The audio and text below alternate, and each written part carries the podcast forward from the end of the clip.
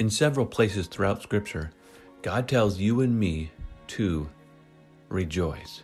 In fact, rejoicing is commanded, God requires it.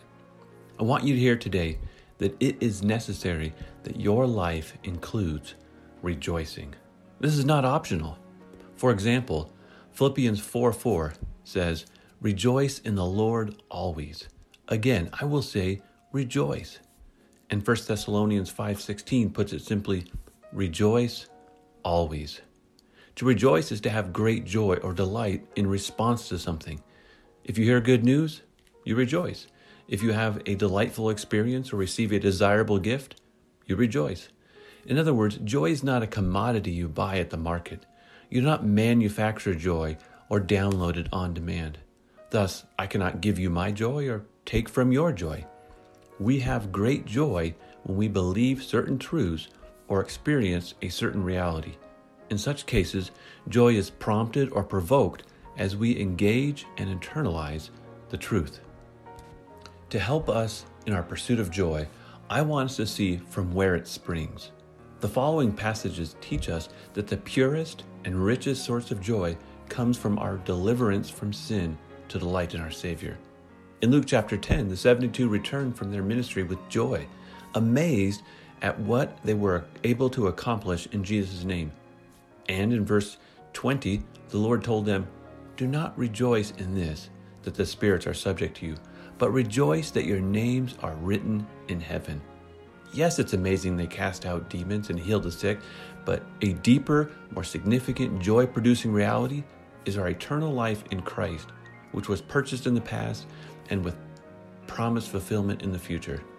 Thus we read in Psalm 118 24, This is the day that the Lord has made. Let us rejoice and be glad in it. Often that verse is quoted to refer to the present day, but its actual reference is to the day of salvation, the day Jesus reigns on his throne victorious over sin and death. It's a day the Lord designed and executed on the cross. It's a day we anticipate with much joy because when we see him, our hearts will exceedingly rejoice. According to Peter, this salvation is ready to be revealed in the last day, and God's power guards us through faith as we wait, so that even if we experience trials in this life, we still rejoice. We rejoice with a joy that is inexpressible and filled with glory because we are obtaining the outcome of our faith, namely the salvation of our souls.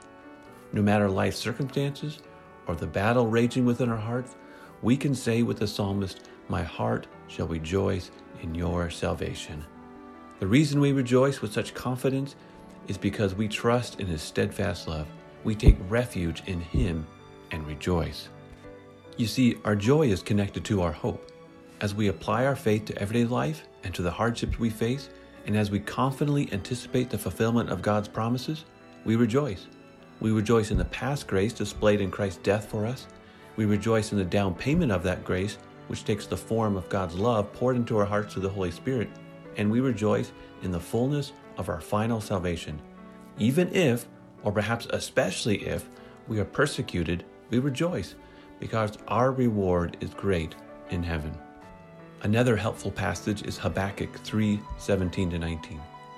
Though the fig tree should not blossom, nor fruit be on the vines, the produce of the olive fail, and the fields yield no food, the flock be cut off from the fold, and there be no herd in the stalls, yet I will rejoice in the Lord. During this time, God's people exchanged the pleasures of the promised land for the pains of captivity. They went from prosperity to poverty, from comfort to calamity, and yet the prophet rejoiced. Why? He continues, I will take joy in the God of my salvation. God, the Lord, is my strength. He makes my feet like the deer's. He makes me tread on my high places. His spiritual happiness is grounded in God, who is faithful and strong. He will deliver. He is trustworthy. He keeps me from stumbling or slipping. He draws me to Himself. He rejoices over me, and I rejoice in Him, because He is the God of my salvation. He saves me from sin, death, and hell, so that I can delight in Him. In His presence is fullness of joy, and at His right hand are pleasures forevermore. God's given you convincing reasons to rejoice. So today, let's seek the Lord, renew our mind with gospel promises, take heart, and rejoice. He commands it, and He also compels it.